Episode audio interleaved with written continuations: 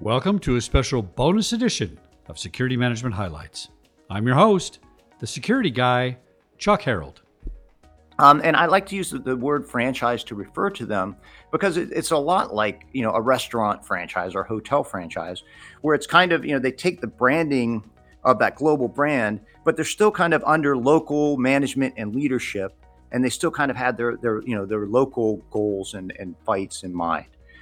Scott Stewart is Vice President of Intelligence at Torchstone Global and has been a recognized terrorism and security analyst and expert for over 36 years.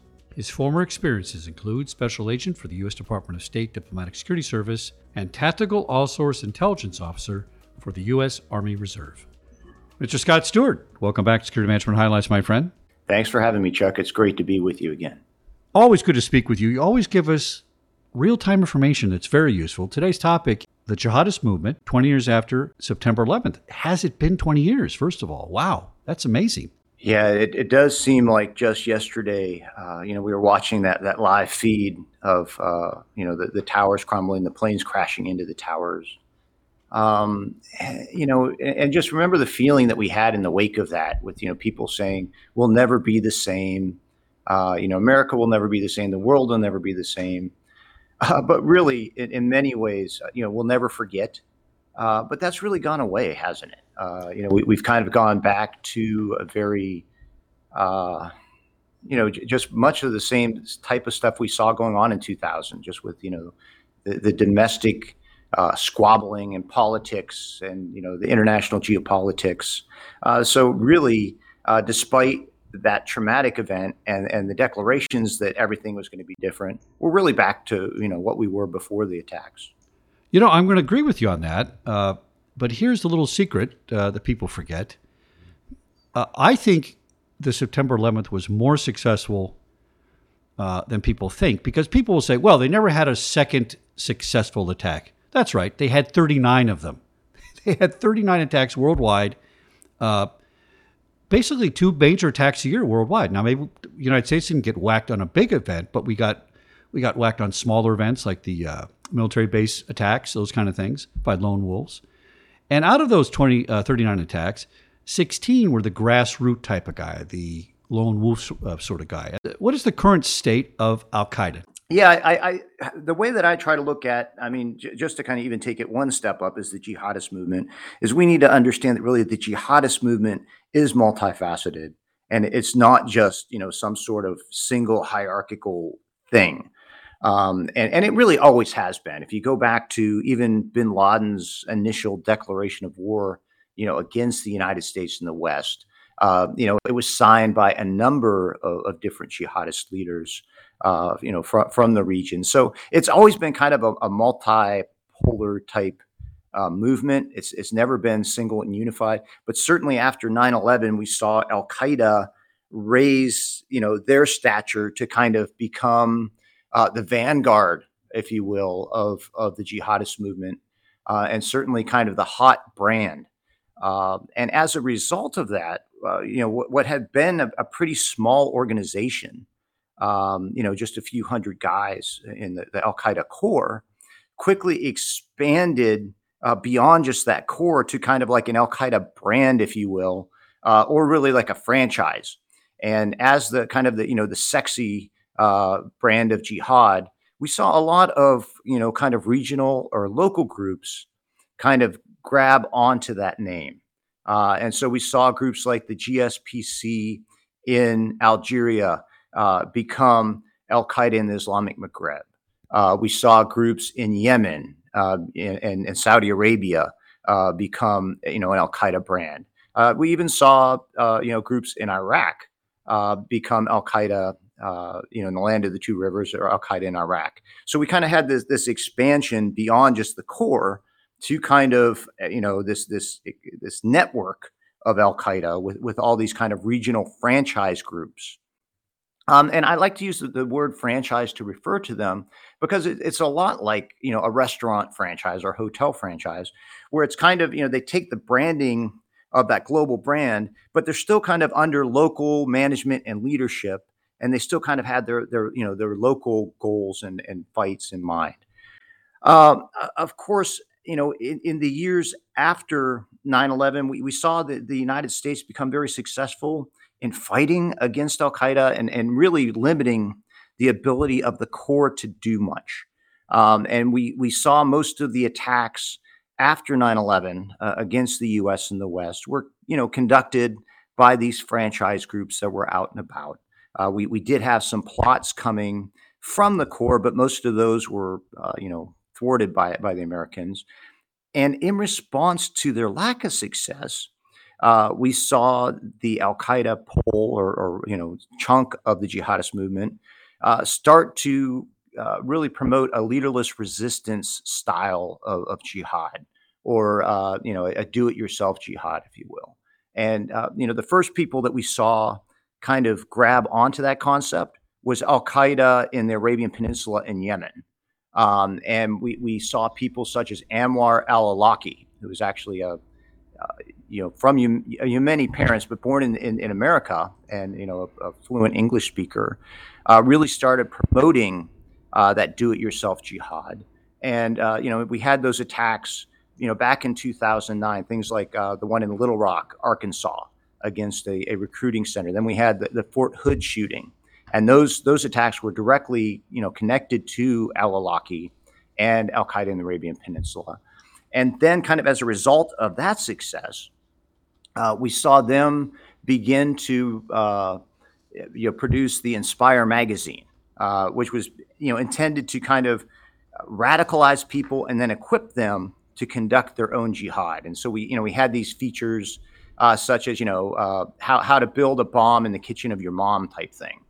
Uh, and, and, then as that started getting some traction and we started seeing attacks, you know, from these lone attackers and small cells, uh, we also saw then the Al Qaeda core grab onto that, uh, you know, that, that concept of, of this leaderless jihad. And so they also began telling people in videos to, you know, hey, go out to the gun show, buy a gun, and start killing people. Um, so, so that that you know, because of that, we ended up kind of with a third layer uh, of the Al Qaeda pole, uh, which was kind of the, the grassroots jihadists. Um, so you know when we look at Al Qaeda, then we, we have that that that three kind of uh, three different cones of Al Qaeda. You have the core, you have all those regional franchises, and then of course you have the grassroots jihadis. And so as we look at, at you know Al Qaeda and try to gauge them and their chunk of of the jihad, that's how we kind of look at it. And we do the same thing actually for the Islamic State, by the way. Uh, you know, we look at their core organization in Syria and Iraq. We look at their franchises and then also their grassroots. Um, so a, as we pick it apart, that's really the, the model I use to, to look at, at the jihadist movement. You know, the way you explain things, Scott, it is so clear. I just picture this chart in my head, uh, and the franchise model is a brilliant way to describe it. Let's define the Islamic State. I think most people think that's a generic term. It's actually the state of Iraq. It's a physical place in one way, and it's also a concept and a movement. Uh, flush that out for us a little bit. That's a very interesting uh, development. Yeah, I mean, one of the things, you know, to take a, a, step back again, when we when we you know we're thinking about the jihadist movement, and we talk about that, you know, the kind of the adaptation of uh, these regional groups, you know, taking on the Al Qaeda branding. You know, some of the groups were closer to Al Qaeda ideologically than others. So, you know, for example, Al Qaeda in the Arabian Peninsula or Al Qaeda in the Islamic Maghreb in, in, in, Algeria, they were very tightly tied to bin Laden and the core leadership, uh, both through kind of, you know, friendship links and relational links, but, but ideologically closer. Um, you know, some of the other franchises, the, the, the relationship was a little bit more fraught and tense. And, and one of those was with Abu Musab al Zarqawi um, and his Tawhid wal Jihad group in Iraq. Um, you know, while they did become Al Qaeda in the land of the two rivers or Al Qaeda in Iraq, uh, there was always tension between them uh, and the Al Qaeda leadership. Um, and especially as they got much more active, and in many ways, um, they started, you know, grabbing a lot of attention and a lot of funding as they were were you know spinning up their operations inside Iraq against the Americans there. Um, so it also there was some jealousy involved. Um, you know, a, a, as far as you know, hey, you guys are getting all the money and attention, but also there was there were some tactical differences. um, in that uh, the Al Qaeda core did not like the way that Al Qaeda in Iraq was was killing Muslims uh, specifically, um, you know, and and kind of uh, also just the, the sheer brutality of some of the videos they were making, you know, beheading people and and you know just these over the top violent uh, you know type videos, and um, so they actually kind of reprimanded Abu Mus- Musab al-Zarqawi for that and saying, hey man, you know they're calling you the prince of the slaughterers. You need to tone it down some and, and stop killing Muslims. But but that just kind of increased the tension between the two groups, and that's you know kind of really played into the split we saw later in, in 2013 uh, when the Islamic State broke away from, and and uh, there was a step in between there, by the way, when Al Qaeda in Iraq became known as uh, the Islamic State in Iraq, uh, where they you know basically tried to establish a little emirate, uh, you know, there in Iraq. Um, and then later, as they were having some success spreading into Syria, uh, that's when they became known as the Islamic State of Iraq and Al Sham or, or ISIS, uh, if you will. Um, and then later, they just decided to call themselves the Islamic State uh, because they were going to redeclare uh, the caliphate or this global uh, jihadist entity or Islamic entity. And basically, they declared that their leader was the leader of all Muslims globally. And everybody basically had to pledge allegiance to him, follow him, and do what he said. Um, and, you know, obviously, that was after the break with Al Qaeda. Um, and so, you know, we, we had that separation. Initially, the Islamic State had a lot of uh, a lot of success on the battlefield. You know, they conquered a very large section of Syria. Uh, they used the gains and the weapons and the manpower uh, from Syria then to come back into Iraq. Uh, and they were kind of like a tidal wave going in and, and just taking over cities, even you know large cities such as Mosul. Um, and that gave them a lot of spoils in, in, terms of weapons, in terms of manpower, taxation, money. Uh, so they became very powerful and very rich. And of course, that kind of also grabbed a lot of attention for them on the stage. And so we saw other groups, other jihadist groups, become Islamic State franchises, uh, much as earlier we'd seen them become Al Qaeda franchises. You know, they wanted to grab onto the branding, if you will, of this this new sexy Islamic State uh, brand of jihad. Uh, and so basically, when we look at, at the Islamic State, the, the structure of their section of the jihadist movement is very similar to Al Qaeda. You have the Islamic State core organization that's operating in, in, in, Iraq and Syria. Then you have these franchise groups in places like you know Nigeria, uh, Afghanistan, etc. And then you have the grassroots jihadis who respond to the Islamic State's calls to kind of conduct attacks where they live, and, and you know simple attacks. And so that's really where we stand today as far as uh, you know the, the, jihadist movement. There are these two major poles uh, the Islamic State pole, the Al Qaeda pole, and then you have some, you know, uh, smaller groups that kind of, uh, you know, don't really fit in the mold, but they're still jihadis as well. So it, it continues to be very diverse, uh, and it continues to be very active and widespread. Uh, you know, we see jihadist activity across a huge uh, arc of the world. you know, from Indonesia really into West Africa. And then, of course, we have these grassroots jihadists uh, all over the globe, uh, you know, in, in, the United States, in Europe, Australia, etc. Let's talk about optics.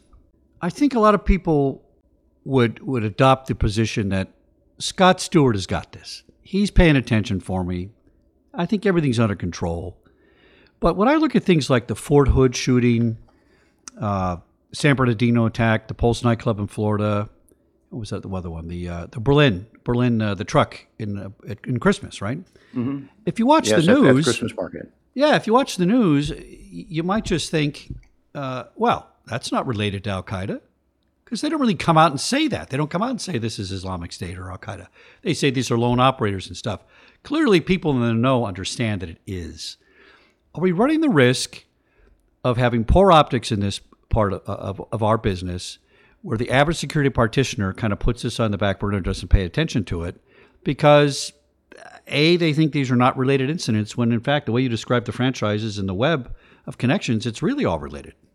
You know, it, it absolutely is all related, and in, in many cases, you know, these guys will, um, you know, make uh, kind of their their wills or their video declarations, or even in the Pulse nightclub case, we saw the you know the shooter called up nine one one and pledged allegiance to the Islamic State. Um, so so it, it really is all related. The, the, the good news, though, um, is that we have seen, at, at least in the West, and, and especially in, in the United States, we've seen this this transformation of what the jihadists can do. Um, and, you know, they have really struggled to to get professional jihadist, you know, terrorists, guys that have high level of terrorist tradecraft and can conduct more spectacular attacks. They've had problems getting those guys into the United States. Um, just because of of the efforts that the American, uh, you know, intelligence, law enforcement uh, uh, agencies have put into securing the homeland from those sorts of attacks, and so that's why we've seen that kind of move towards, you know, these these grassroots attacks. Now, we did see the Islamic State able to get some professional cadre into Paris for those Paris attacks back in 2015. But other than that, you know, they've kind of struggled also to export, you know, th- their their uh, terrorist capability. So what we're seeing at the present time for the core groups, they re, you know they remain uh, significant kind of insurgent fighters and, and have a, a terrorist capability within kind of their their areas of operation at the core, but they're struggling to get the professional terrorists, uh, you know, abroad. But of course, that that doesn't mean that the threat's going away. Uh, you know, it persists, and, and obviously, they would like to be able to attack uh, the homeland with the spectacular attack again. Um, but they've just been very constrained in their ability to do so. I, I think that you know, if, if you go through and you read uh, the, the, documents that were recovered 10 years ago when bin Laden was killed in Abbottabad, uh, Afghanistan, it became very clear that they were struggling uh, you know, to, to, get the, the professional terrorists abroad to do the spectacular attacks. Um, but you know, the, the, threat does remain. The grassroots threat remains, uh, and it's something that we we need to be aware of, and, and we need to continue to guard against. The good news is, though, for practitioners, is that you know the, the complexion of the threat, you know, has changed. Um, what we're looking at now are less capable operatives, um, and certainly they can kill people. Um, and we have seen them, you know, rack up some some pretty high death counts uh, in places like Orlando or San Bernardino or Paris. Uh, but but still, uh, you know, they struggle for for you know spectacular attacks, um, and this has kind of led them to change their targeting. You know, when we look at the 9/11 attacks, Al Qaeda core was sending these professional terrorist operatives to attack really the heart of American, uh, you know, economic power in the Trade Center, uh, military power in the Pentagon, and of course the government power in, in trying to, to drive the other plane into the Capitol. Um, but now what we're seeing is these grassroots jihadis, you know, hitting a disco in Orlando or an office party in San Bernardino or a soft target uh, you know, like the Boston Marathon and the crowds at the Boston Marathon. So, um, you know, at, at the same time that, that we have these less sophisticated operatives, um, you know, they're attacking softer targets, and that makes it, in one way, more difficult to counter. Uh, but at the same time, as a practitioner, you can increase the security of your facility, of your people, to the point that it makes it difficult for them to attack you. Um, you know, so so you know, going back to that old adage about you don't have to outrun the bear, you just have to be able to outrun the guy next to you. Uh, we've seen several cases uh, with these grassroots jihadis where they have uh, purposefully bypassed targets because the security was too good. Uh, you know, going back to the Pulse nightclub shooting, we know that that that killer looked at several targets before settling on the Pulse nightclub, and he bypassed those targets because security was too hard. Uh, we had a, a, a Syrian uh, in Pittsburgh who was looking at, at hitting some uh, religious targets. Actually, he initially wanted to hit a Shia mosque in Pittsburgh, but decided their security was too good, and so he decided to hit this small church uh, that that had you know uh, basically Nigerians there. He was going to do it in uh, you know kind of do that attack to support uh, Islamic State West Africa province. You know the guys they they know they call Boko Haram or, or were called Boko Haram. Um, so we see these guys diverting to softer targets. Uh, so from a practitioner standpoint, uh, you know we need to understand that that all these guys are bound to the the terrorist attack cycle.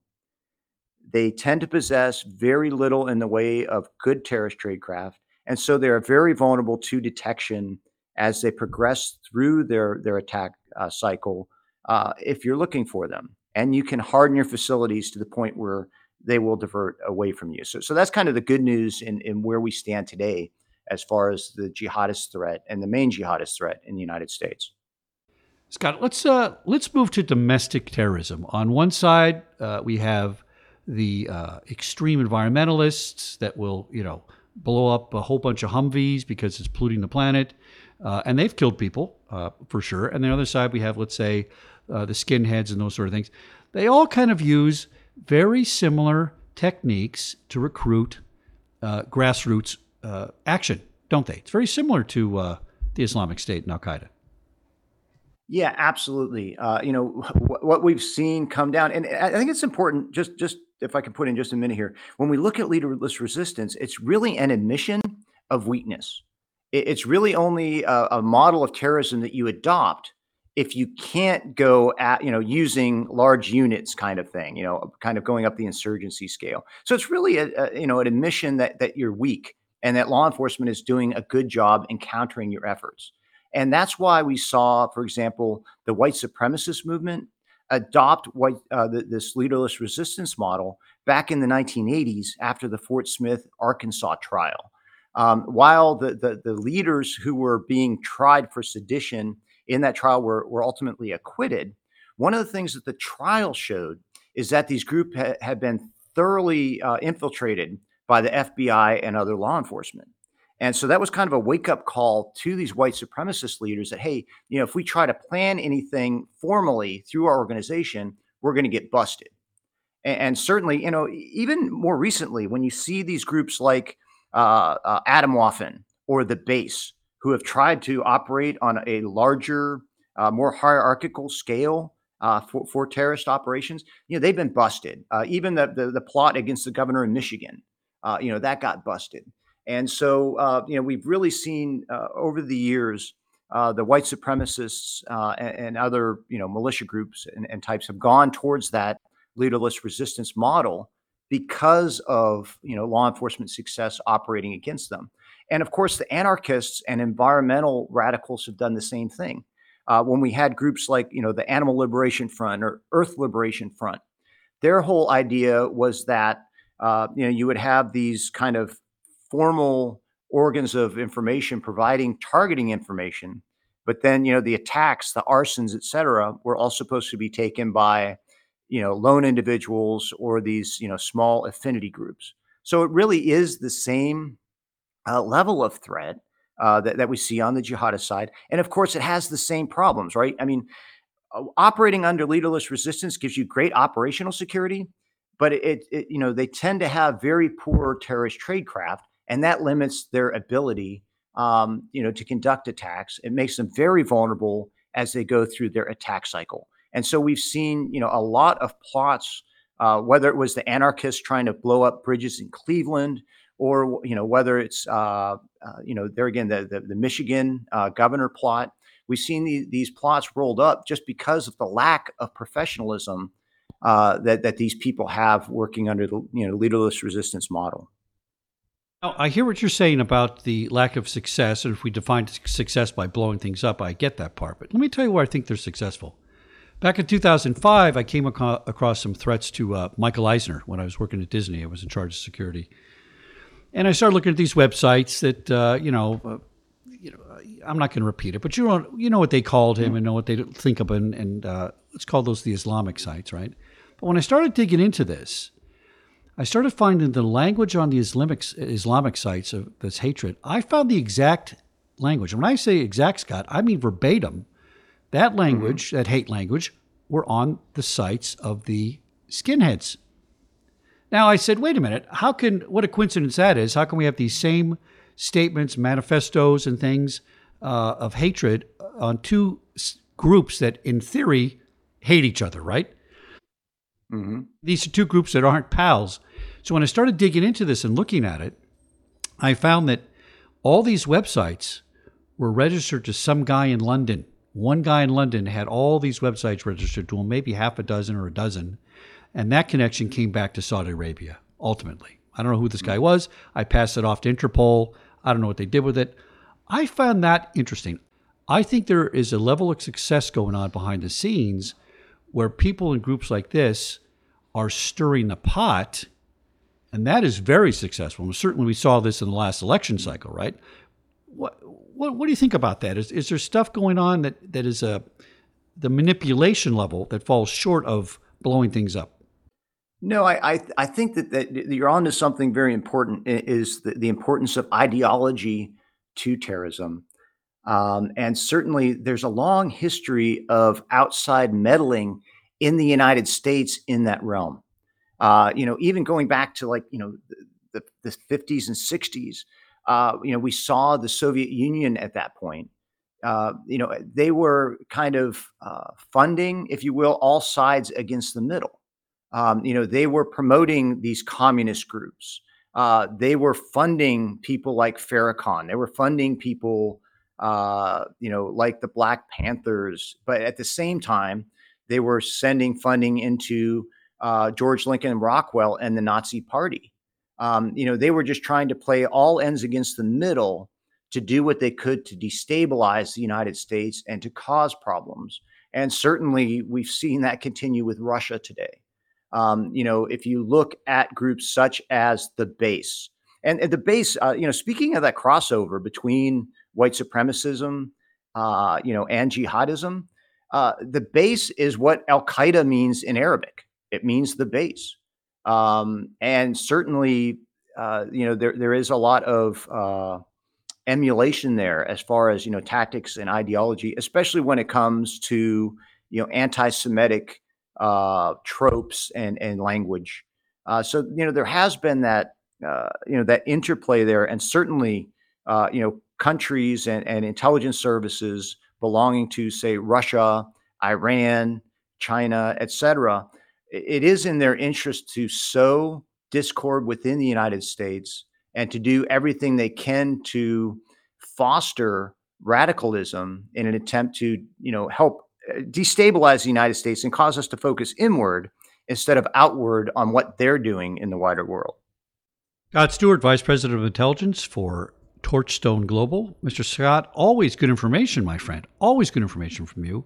Thank you so much for coming on Security Management Highlights. Hey, thanks for having me, Chuck. It's great talking with you, my friend.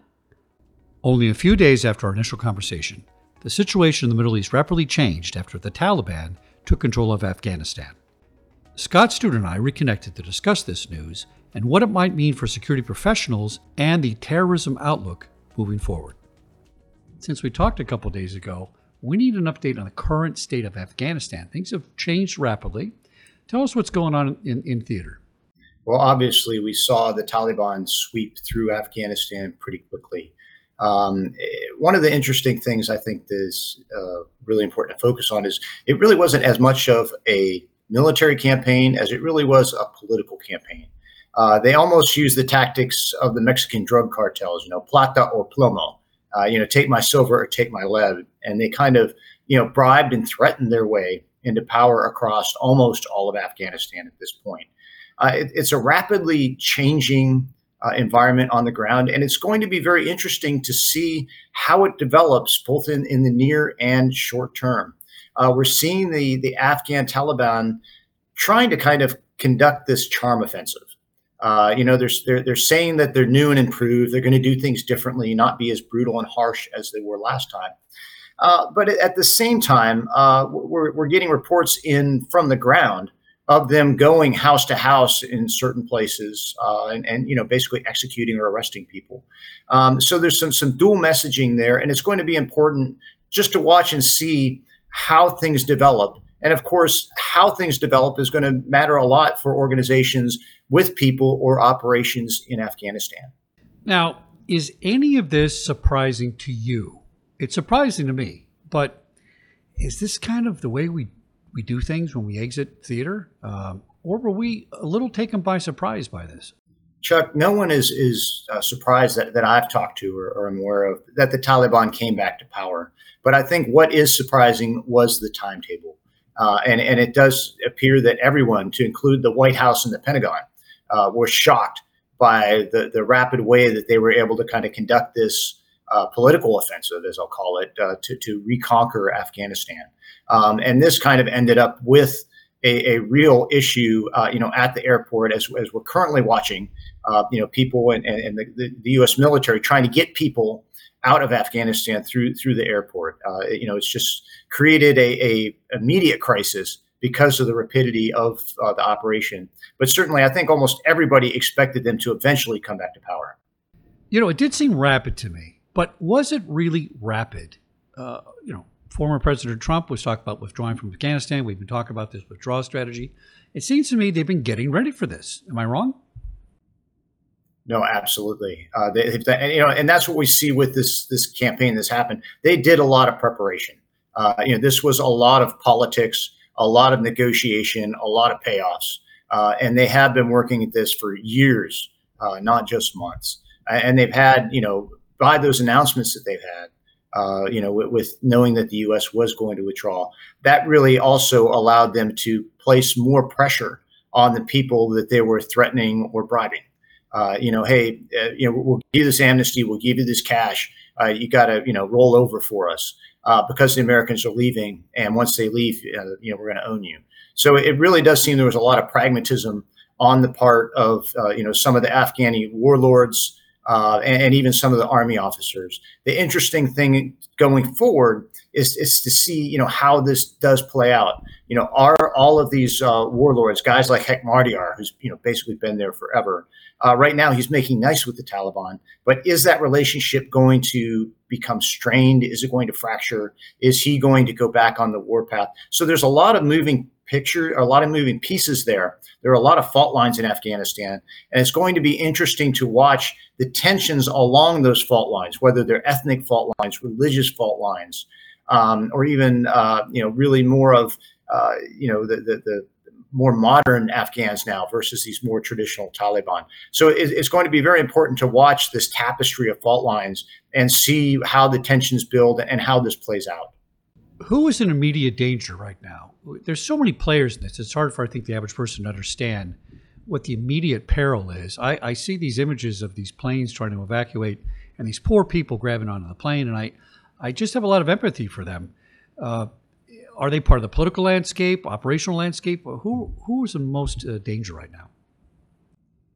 Well, I'm, I'm really when we, we think about who the most in danger, they're going to be the people that worked uh, with the Americans, uh, with the other NATO allies uh, inside of, of Afghanistan. They're going to be people who were in the government intelligence services or the special forces.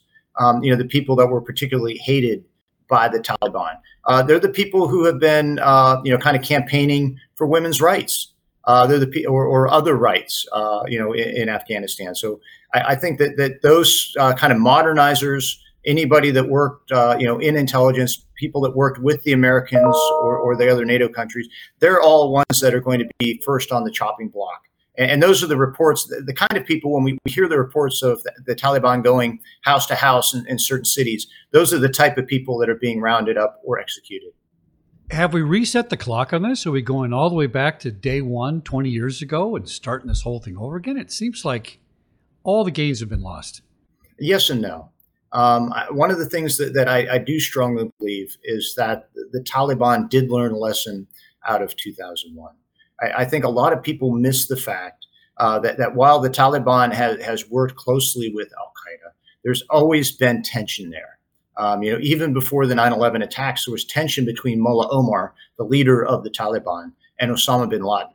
Uh, Mullah Omar and, and the Taliban leadership thought that bin Laden had too high a profile uh, they were not happy with him doing these. You know, remember the ABC, uh, you know, news interviews with Peter Bergen and, and, things like that. They they did not like those uh, that that sort of publicity. They didn't like the the te- basically the, the the heat brought on them by attacks uh, like the the East Af- Africa embassy bombings.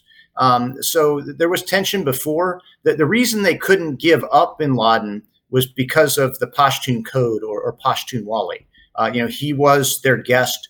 They were bound uh, by basically their, their, cultural values to protect him. However, they weren't really happy with him. Uh, and, and, I think that because of that history, they're going to be very reluctant, uh, you know, to go and allow Afghanistan to be a real, you know, launch pad for terrorism, like people are talking about. So, you know, while the Taliban are coming back into power, I do think we're going to see a slightly different Taliban uh, this time, and and I do think that they are going to uh, have a different relationship with these terrorist groups such as Al Qaeda. My guest has been Scott Stewart speaking about the situation in Afghanistan and the current state of jihadist terrorism. Mr. Scott, I know you're very busy these days with all these unfolding developments, so I really appreciate you taking the time to talk to us, my friend. And I look forward to seeing you at GSX. I'll see you there, Chuck. Thanks for having me.